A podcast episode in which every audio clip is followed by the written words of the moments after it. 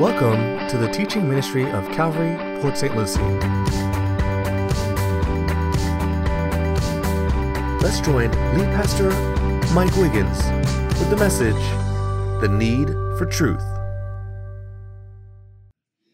All right, well, you know that while John, the Apostle John, was incarcerated on the island of Patmos in AD 95, uh, that he heard a loud voice behind him that sounded somehow like a trumpet. And the voice said, Write. That's why you have the book of Revelation, by the way, 2,000 years later. The, the voice said, Write what you will see in a book and send it to the seven churches to Ephesus, Smyrna, Pergamum, Thyatira, Sardis, Philadelphia, and Laodicea.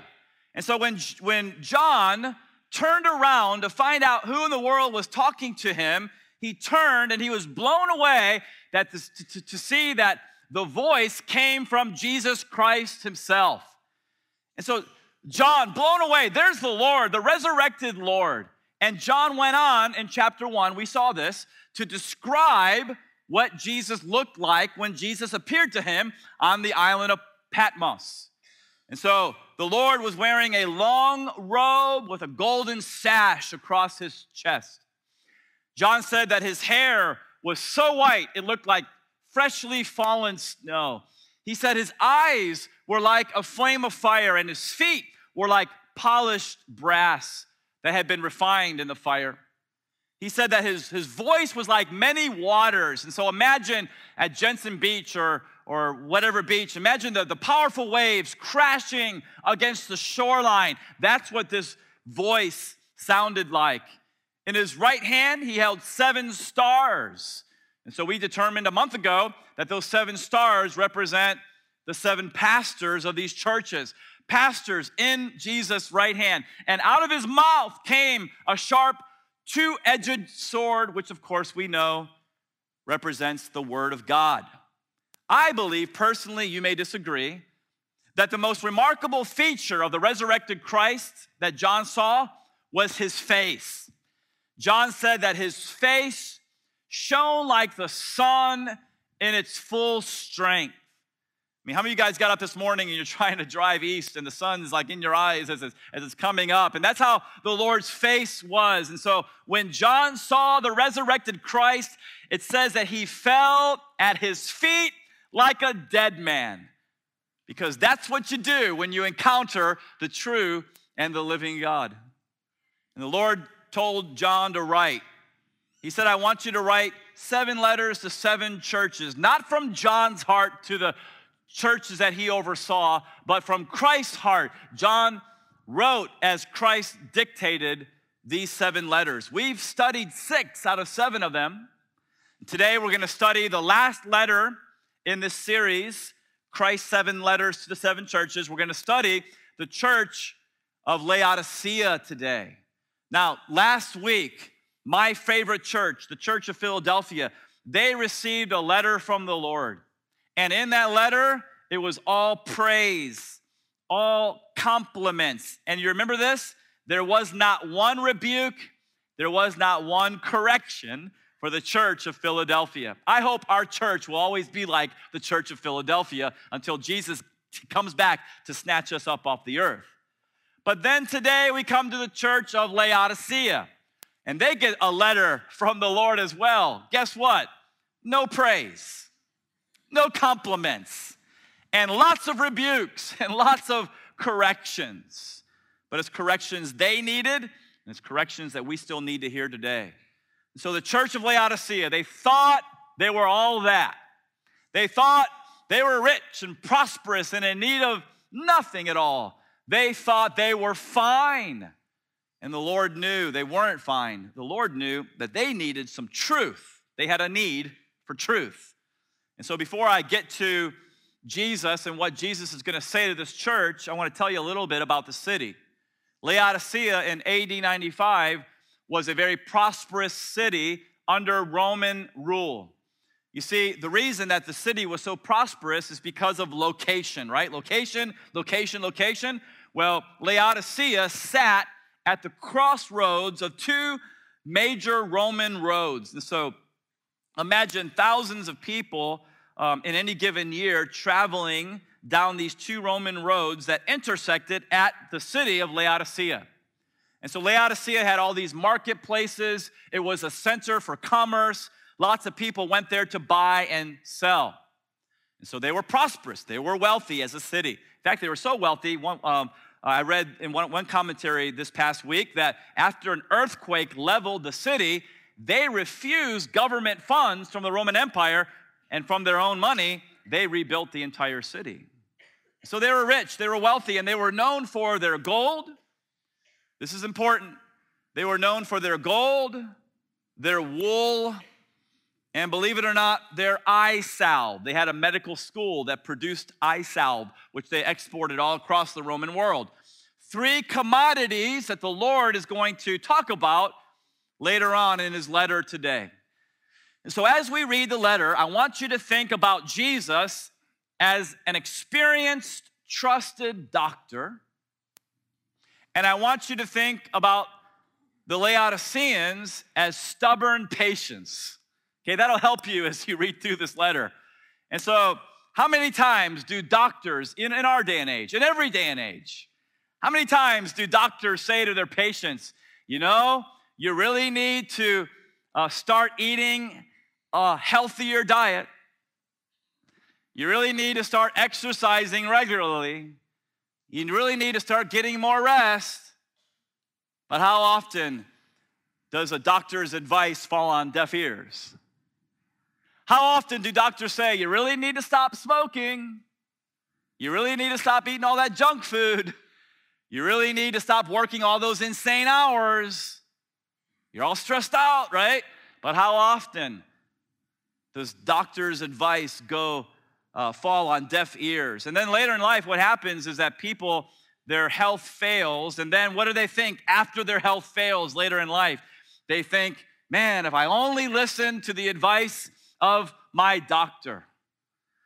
This whole uh, uh, topic that we're talking about right now reminded me in my study this past week of Vince Lombardi. I love football, I love biographies. And so um, when you read Vince Lombardi's biography, you know that Vince Lombardi refused his doctor's advice, and it cost him dearly.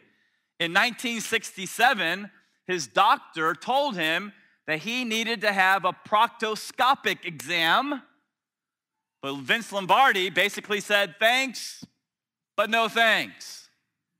And within three years of his doctor's advice, Vince Lombardi was diagnosed with colon cancer, and just three months after the diagnosis, he was gone.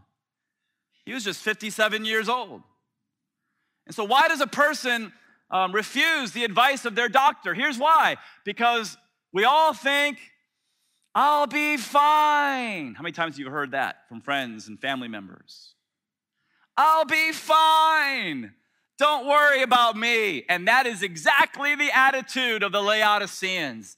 They thought, we're rich, we're prosperous, we have need of nothing, we're fine. But the great physician saw right into their hearts. He knew they were not fine. And so he's going to give them a difficult diagnosis followed by a powerful prescription. We're to look at both the difficult diagnosis, then we're to look at the powerful prescription. But before we do that, I want us to look at the divine doctor. Okay, and so if you're looking right now at Revelation chapter 3, verse 14, just say amen. Here we go with the last letter and to the angel, the messenger, the pastor of the church of Laodicea, write the words of the Amen, the faithful and true witness, the beginning of God's creation. And so, how do you know if a doctor can be trusted? Well, you look at his credentials. Here's the credentials of the Lord He is the Amen. He is the faithful and true witness, and he is the beginning of the creation of God. Now, notice first of all, he is the Amen. That means true. Sometimes when I'm preaching, I'll hear Amen. When the person says Amen, they're just saying, That's true, Pastor. By the way, more, more of you should say Amen every once in a while. Right? So let's practice it on the count of three. Ready? One, two, three, go. Amen. Yeah. Truth. Right? And as long as you're going verse by verse through the word, as long as your pastor is rightly dividing the word of truth, it's, uh, it's truth coming out. And so Jesus is truth. In fact, the, the actual uh, original word means faithful and true. And so it's like the second attribute of the great physician is a definition of the first. And so he's saying to this church, I am the amen, that is, I am the faithful and true witness. Now, why would he say this to the Laodiceans? Here's why. Because as the great physician, he's about to give them a difficult diagnosis, and their natural reaction is going to be, That can't be true. No way. I want a second opinion from another doctor. And the Lord is saying, You don't need a second opinion. I am the Amen. I am the faithful and true witness. I'll never steer you wrong. I'll always tell you the truth, even when the truth hurts. And his third attribute is he is the beginning of the creation of God. Now, don't misinterpret that phrase like the cults do. One of the ways that you differentiate between a cult and true Christianity is their Christology. Very important. What do they believe about Jesus Christ? Cults say that Jesus was created. Christianity says he's the creator. Yet cults will look at the phrase and say, Look, Jesus just said, I'm the beginning of the creation of God. So Jesus was the first one created by God. Eh, right? They don't know the definition of the word beginning. So, what is that definition? Well, Blue Letter Bible, it means origin. And so, by the way, that's why I, next to the word beginning, wrote the word origin in my margin so I'll never forget what the word means. Origin, the person or thing that commences, the first person or thing in a series, the leader. Those of you guys who have an NIV, I think it says the ruler. That's a good, that's a good translation. Origin is an even better translation, the originator. And so, what was Jesus saying? Here's what Jesus was saying I am the originator of the creation of God.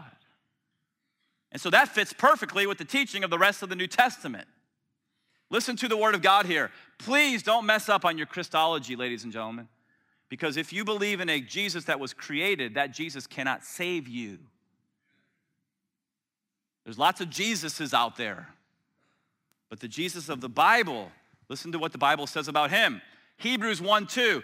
In these last days, God has spoken to us by his Son, whom he appointed as heir of all things, through whom also he created the world. Jesus is the originator of the creation. The Father created through him.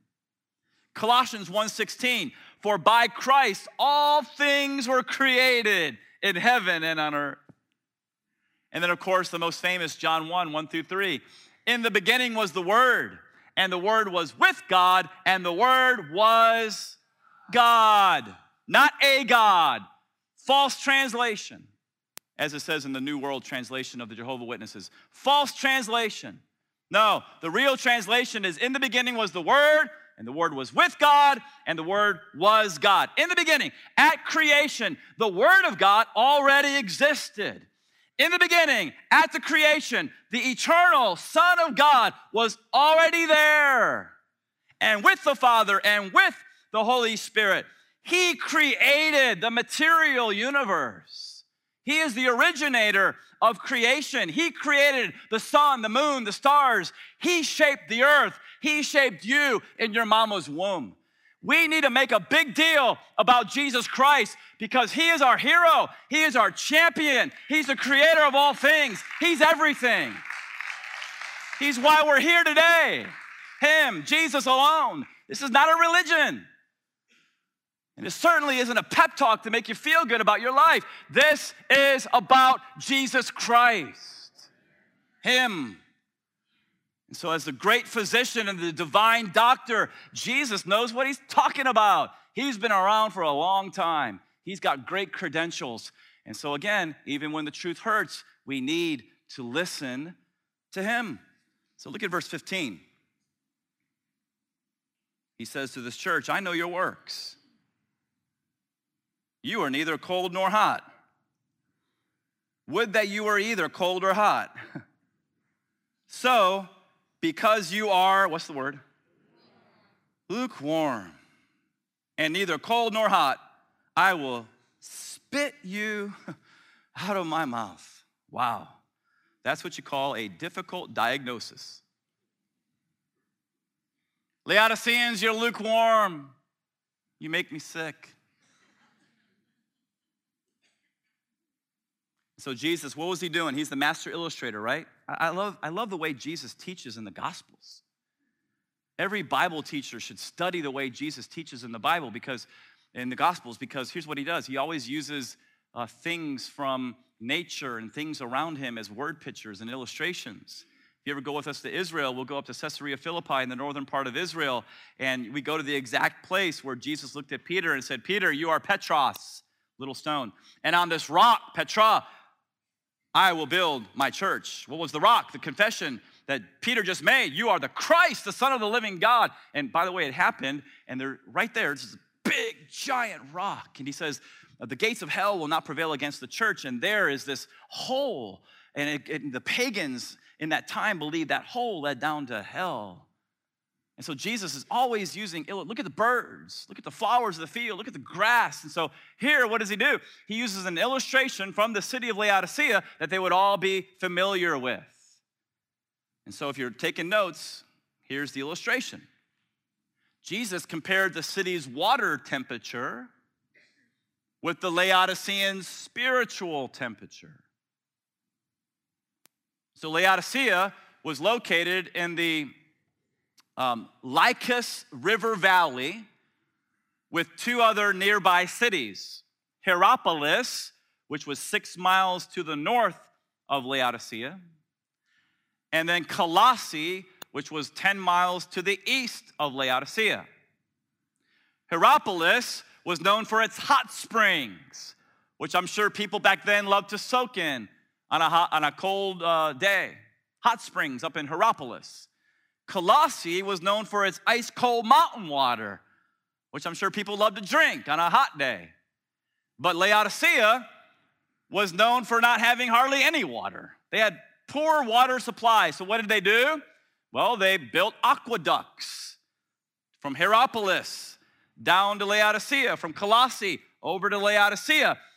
They made these aqueducts out of stone and they would pipe in the water from these neighboring cities.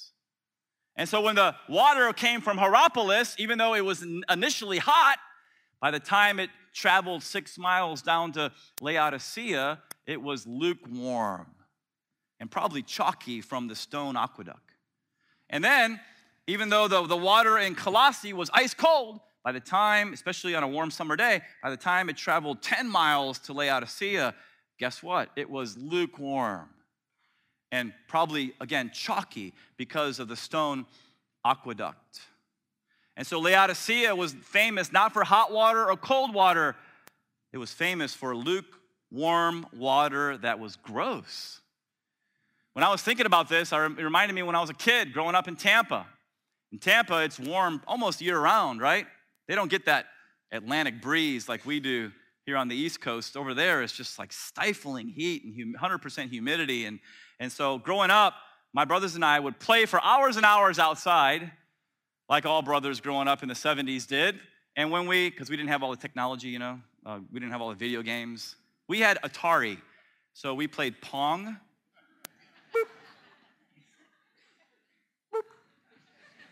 And you know, you're bored with that in five minutes, so we went outside. And so we're playing outside for a long, long time. And then when we got thirsty, we didn't take the time to go into the house. We just went to the hose on the side of the house. And everybody knew when you turn on the spigot, you got to wait at least 20 seconds for the cold water to get all the way to the end of the hose. Otherwise, you're going to get a mouthful of lukewarm, nasty water, which you're either going to spit on the ground or spit on your brother who's in line behind you. And then that's when your brother beats you up. And I, I was beat up a lot. But anyway, Jesus tasted the spiritual water from the church of Laodicea, and he was like, nasty, lukewarm. Now, what does it mean to be lukewarm?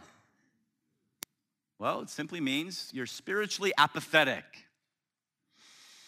Hmm. I don't want to step on any toes this morning, but I'm just teaching verse by verse, okay? What is apathy? Apathy can be defined in the, in the dictionary as a lack of interest, a lack of enthusiasm, a lack of concern. And so, spiritual apathy is a lack of enthusiasm, interest, or concern about spiritual things. And that's what was going on in the church of Laodicea. And so they're yawning um, during the Sunday morning sermon. They didn't really care about spiritual things. And that's why Jesus said in verse 19, look at verse 19, we'll skip ahead for just a second. Verse 19, those whom I love. And by the way, aren't you glad Jesus loves all Christians, even the lukewarm ones? His love, man, just goes on and on and on and on. But those whom I love, I reprove and discipline. Here it is. So be, what's the word? Zealous, just the opposite of spiritual apathy. Be zealous and repent. And so, man, the Lord wanted this church to become zealous. I want you, Church of Laodicea, to become zealous about loving the Lord your God with all your heart, soul, mind, and strength. I want you to become zealous about loving your neighbor as yourself. I want you to be zealous about coming to church on time so that you can worship the Father in spirit and in truth because God is looking for people that will worship Him in that way. I want you to be zealous about teaching the Word of God and then applying it to your life. I want you to be zealous about exercising the gifts of the Holy Spirit. I want you to be zealous about um, uh, producing the fruit of the Spirit love, joy, peace, patience, kindness, goodness, faithfulness, meekness, and self control. I want you to be zealous about evangelizing the lost about growing spiritually. But this church had no zeal. They were spiritually apathetic. And Jesus said, Oh man, I want to spit you out of my mouth. Some churches make Jesus glad, other churches make him sad, other churches make him glad. This church made him gag the church of Laodicea. May we always be like the church of Philadelphia. And may we never become like the church of Laodicea. Look at verse 17. Here's why they were spiritually apathetic. For you say, I am rich. And by the way, this sounds so much like so many churches in America right here. And this is why I'm always encouraging people go to Haiti, go to Haiti, go to Haiti. If you've never been to a third world nation, if you've never been on the mission field, whether it's Haiti or some other place, go, spend a week, minister to orphans, and see the huts and the shacks and the dirt floors that, by the way, most of the world lives like that. Let's get out of our bubble for a little while so that we can have attitudes of gratitude that the Lord would actually let us live in this country at the level He lets us live. I counsel you. I'm sorry, verse 17, for you say, I am rich, I have prospered. How many churches this morning? They're not teaching Jesus as the center, they're not teaching the Word of God at all. They're giving a motivational speech about how you can prosper in life. And, and, big, giant auditoriums are filling up with people who are so self centered that they want a message about how I can be prosperous in my life. And they don't want to hear about how they need to deny themselves, take up their cross, and follow Jesus. They just want a positive message to tickle their ears. It's the church of Laodicea. He says, For you say, I am rich, I have prospered, and I need nothing. not realizing that you are wretched, pitiable, poor, blind, and if that's not enough for you, naked too. I mean, talk about a difficult diagnosis again. And aren't you glad the Lord loves us so much, He'll tell us the truth even though it hurts? His, his goal is not for you and I to feel good. His goal is to make us like Christ. So he tells us the truth. So if you're taking notes, even though the Laodiceans were wealthy, they were spiritually bankrupt. That's the Lord's assessment as he looks, as he looks deep into their hearts. What a contrast, by the way, between the church of Laodicea and the church of Smyrna. The church of Smyrna were these, these people were dirt poor. And yet Jesus said to that church, You're rich, right? You're spiritually rich. Even though you don't have a lot of material things and material prosperity, you're rich. And yet he says to the church of Laodicea, You got all that you need. Materially speaking, you're those people were so rich, but Jesus says, You are spiritually bankrupt, you're poor. And I believe the difference between the believers in Smyrna and the people in Laodicea, the reason I say people is because I, I personally feel like there's that church was mixed with backslidden Christians and lost people. And I'll, I'll talk about that more later on. But the difference between the believers in Smyrna and some believers, some not believers, uh, the people in Laodicea, the difference is the people in Smyrna they trusted in the Lord. They relied on the Lord. They leaned on the Lord. They looked the, to the Lord for all their needs. Church of Laodicea, well, they relied on their wealth. What is it about wealth that causes our hearts to grow callous to the Lord? I think it's because when you have everything, why do you need God? And that's our nation. That's our nation. And so I think that's why Proverbs 30 says this. Check this out Give me neither poverty nor riches. Give me just enough to satisfy my needs. For if I grow rich, I may deny you and say, Who is the Lord? And if I am too poor, I may steal and thus insult God's holy name. Now, don't misunderstand me. I'm not exalting being poor. I'm not saying that at all. And there's nothing wrong, by the way, with being rich. Right? We all, we've all heard these, heard these sermons. There's nothing wrong with having possessions as long as possessions don't have you. Right? Money um, is a great tool, but it's a cruel master. Money is not the root of all evil. The love of money is the root of all evil. There's nothing wrong with having wealth. Abraham, who, by the way, was the father of faith, talk about a guy who relied on the Lord. He was a wealthy man. So Abraham did not trust in his wealth, he trusted in the Lord. And so for wealthy people, it's important they never begin to trust their wealth, but they keep trusting in God. Why? Because you can never really rely completely on your wealth. Just listen to this Proverbs 23 5. I haven't read this verse in years, but listen to this. In the blink of an eye, wealth disappears, for it will sprout wings and fly away like an eagle. You guys remember the uh, stock market crash in 2008? An estimated $10 trillion got wings and just flew away from America.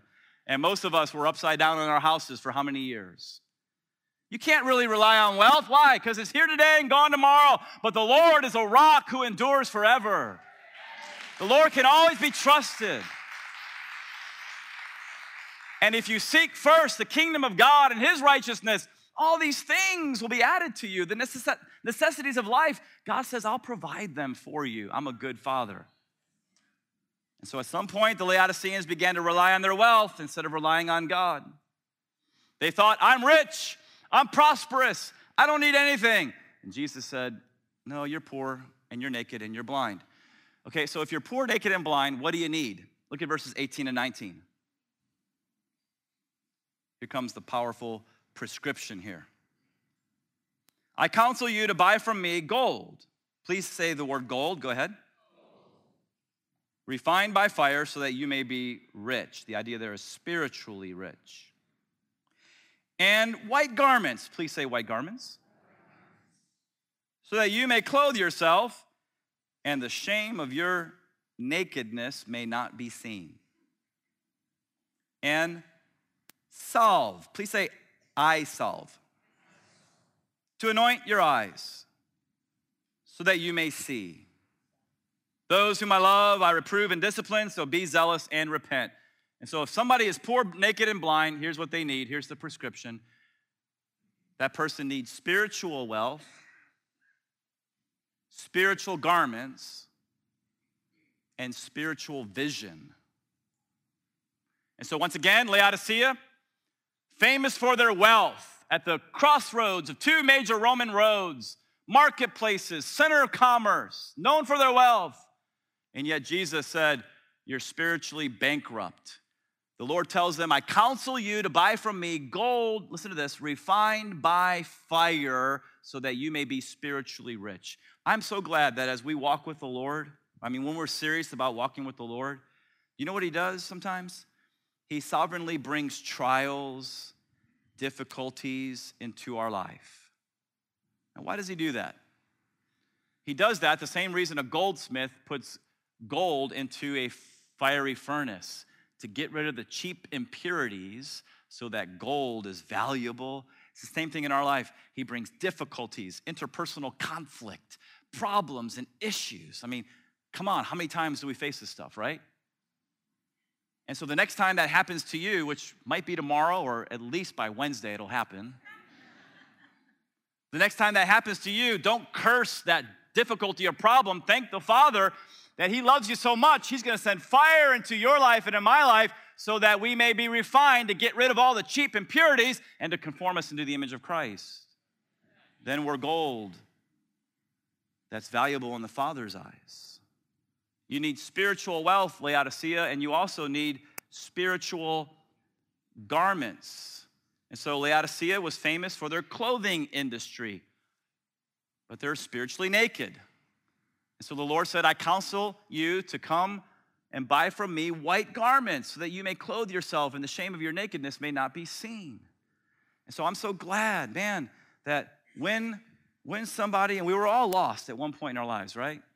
Every single one of us. This is, this is what you got to get if you're new to church and new to Christianity that everybody on earth is not God's child.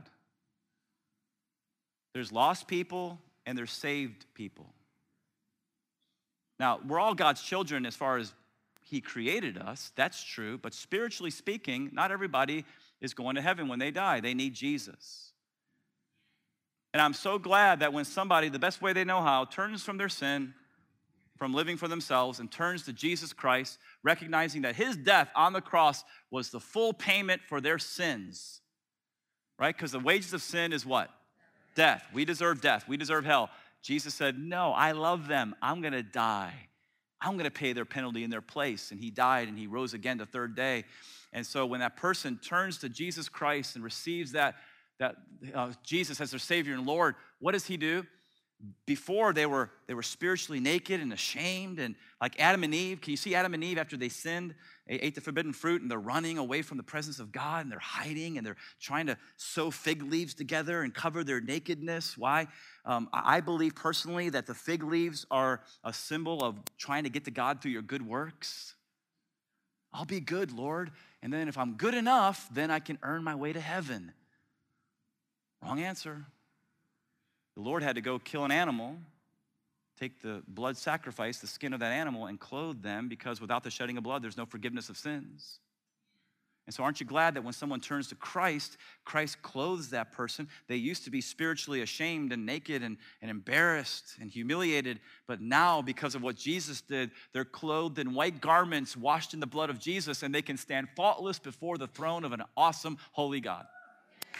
Isn't that, right? Isn't that amazing? It's, and it's all grace, not based on what we do, based on what Jesus has done. And so, Laodiceans, some of you guys are lost in this church. And man, you need a white garment. And by the way, not only that, but Laodicea was famous for their eye salve, that medical school in, in Laodicea that exported eye salve all across the Roman world. And so, man, they're thinking, you want to see better? You want to get rid of that irritation? Have take our eye salve. And the Lord's saying, You're doing that, but you're spiritually blind. And so, what do you need? He says, I counsel you to buy from me salve to anoint your eyes so that you may see. And I'm so glad. Listen, you will never see the Lord. You will never see spiritual things as long as you remain prideful and arrogant. But when we humble ourselves and when we're broken over our sin and we come to Jesus in childlike faith, all of a sudden, boop, he gives us spiritual eyes. And all of a sudden we have a hunger for the Word of God. We have a thirst for the Spirit of God. We want to get to church. We want to worship the Lord. We want to tell others about Jesus. And so, spiritual wealth, spiritual garments, spiritual vision, Jesus says, come and buy. Now, don't let that trip you up. The Lord is not saying you got to pay for these things. Okay? Uh, he's just using an illustration. Remember the master illustrator? And so he goes to their city, he sees what's going on, and he uses illustrations from their city. And you remember, it's a center of commerce. There's marketplaces, there's lots of buying and selling in the different booths. Jesus is over here saying, Hey, you're all over in those booths buying stuff. Come to my booth and come get some spiritual garments and spiritual eye salve and and, and you, he's not saying you got to buy these things, you got to pay for these things. No, he's just using an illustration. Here's what the whole New Testament teaches that all of the spiritual riches that we have in Christ have been paid for at the cross, free of charge. Just go to him. Look at verse 20 now. Behold, I stand at the door and knock. If anyone. You see that? How many, how many of you guys believe that God is not willing that any should perish? Anybody. You say, Pastor Mike, you don't know me. I'm too much of a sinner. Your name is right there. Anyone. Hears my voice and opens the door. I will come into him and eat with him, and he with me. The one who conquers, the word conquer means overcome. We've now, for the, I think the seventh time, how, how do you overcome the world? Those who are born of God overcome the world. You got to be born again, and then the Spirit of God comes inside of you, and then He gives you the power to live the victorious Christian life. I've said that over and over every week. The one who conquers, I will grant him to sit with me on my throne. Wow. As I also conquered and sat down with my Father on his throne. And so, ruling with Christ in the millennial kingdom, getting crowns, casting those crowns at his feet going and ruling over five cities, 10 cities, just actively serving the Lord in the millennial age, reigning with him. Verse 22 He who has an ear, let him hear what the Spirit says to the churches. Now go back to verse 20 because here's how we're going to end the sermon. But please stay with me all the way to the end. This is powerful. Behold, I stand at the door and knock. Do you see that? Knock, knock, knock, knock. He's not kicking it in, he's not forcing himself on anybody. He's not saving anybody against their will. Behold, I stand at the door and knock. If anyone hears my voice and opens the door, I will come in, into him and eat with him and he with me. And so, even though, if you're taking notes, the Laodiceans were spiritually poor, naked, and blind, Jesus still loved them He could have walked up to this church, looked into the church window, saw their spiritual condition and all their sin and all their spiritual apathy, and he could have went and walked away. But what did he do? He says, I love the sinners in that church. And I'm going to knock. And I'm going to keep knocking. I'm not going to force myself. I'm not going to kick the door down. I'm going to knock. But notice please notice he's outside the church. Now, that tells me one of two things. Either one, this church is full of backslidden Christians who are far away from God and they're out of fellowship with the Lord. Or, number two, the church is just filled with lost people who don't know the Lord, and so they're out of relationship. Here's what I personally believe I think it's both, they're all mixed up in there. And either way, the Lord's out here and he's like, hey, Christian, won't you come back? Open the door. Stop living for yourself. Live for me. This life's a vapor, eternity is forever. Knock, knock, knock. Or he's saying to the lost person in there, hey, you're in your sin. And if you die in your sin, you're not going to like where you wake up. But I, I died to take care of that. But you got to open the door. You got to open the door. And so, is the Lord knocking on your heart? Are you a Christian who's out of fellowship with the Lord? Won't you open the door? He said, I'll come in, I'll fellowship with you.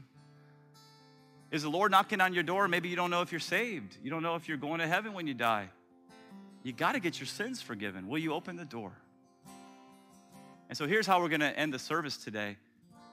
And, and those of you who are walking close with the Lord, please start praying right now because every time we do this, spiritual warfare takes place. But right now, if you're in one of those two groups, you're out of fellowship with the Lord and you need to come back, or you're not sure if you're saved and you need to have your sins forgiven, I'm just going to ask you to just stand to your feet right now. So remain standing. Don't be embarrassed. Don't be ashamed of Christ. He wasn't embarrassed or ashamed of you when he hung naked on a cross. Just stand up. God bless you. Let's, let's, let's encourage these people as they stand up all over the room. God bless you, ma'am, in the back. Don't, God bless you. Don't, don't hesitate. Just, just get up wherever you are, get back in fellowship with the Lord. And church family, we can do better than that. This takes courage. Let them know how much you love them. Let them know how much you love them. Just stand and remain standing. Just stand and remain standing. This takes courage. And this is awesome. And I know there's, this is gonna be the last call, but I know there's more people because you're, you're hearing this voice. Just, just sit for a little while longer. It's almost over right? But Jesus is knocking. And he's like, man, let me in. Let me in. Once you let him in, is there anybody else? Just stand and remain standing, and we're going to take care of this right now. We're going to open the door. Anybody else, just stand to your feet.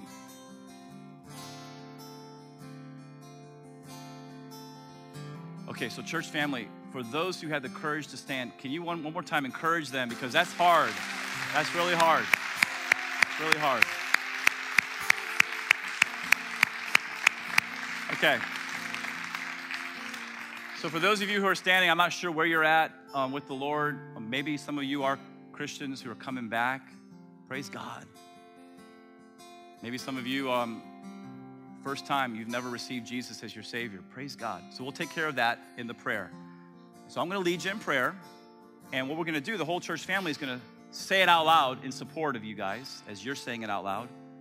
But don't make this mistake. Don't just repeat a prayer like a poem. Okay, so right now, Jesus, by his Spirit, is here, and you're talking to him. And basically, all we're doing is, Lord, I'm turning from my own way. I'm recognizing you as my Savior and Lord. And so, out loud, from your heart, um, and everybody, we're going to join in to support them. Say this to Jesus Say, Dear Lord Jesus, I know I'm a sinner. And I know I deserve death and hell. But I believe you came and you paid that debt. You experienced hell on the cross. You died in my place. You paid for my sins. Thank you for your love. I believe you rose again the third day and I confess you as Lord, I open the door and I say, Come in. Be my Savior. Be my Master. In Jesus' name, amen.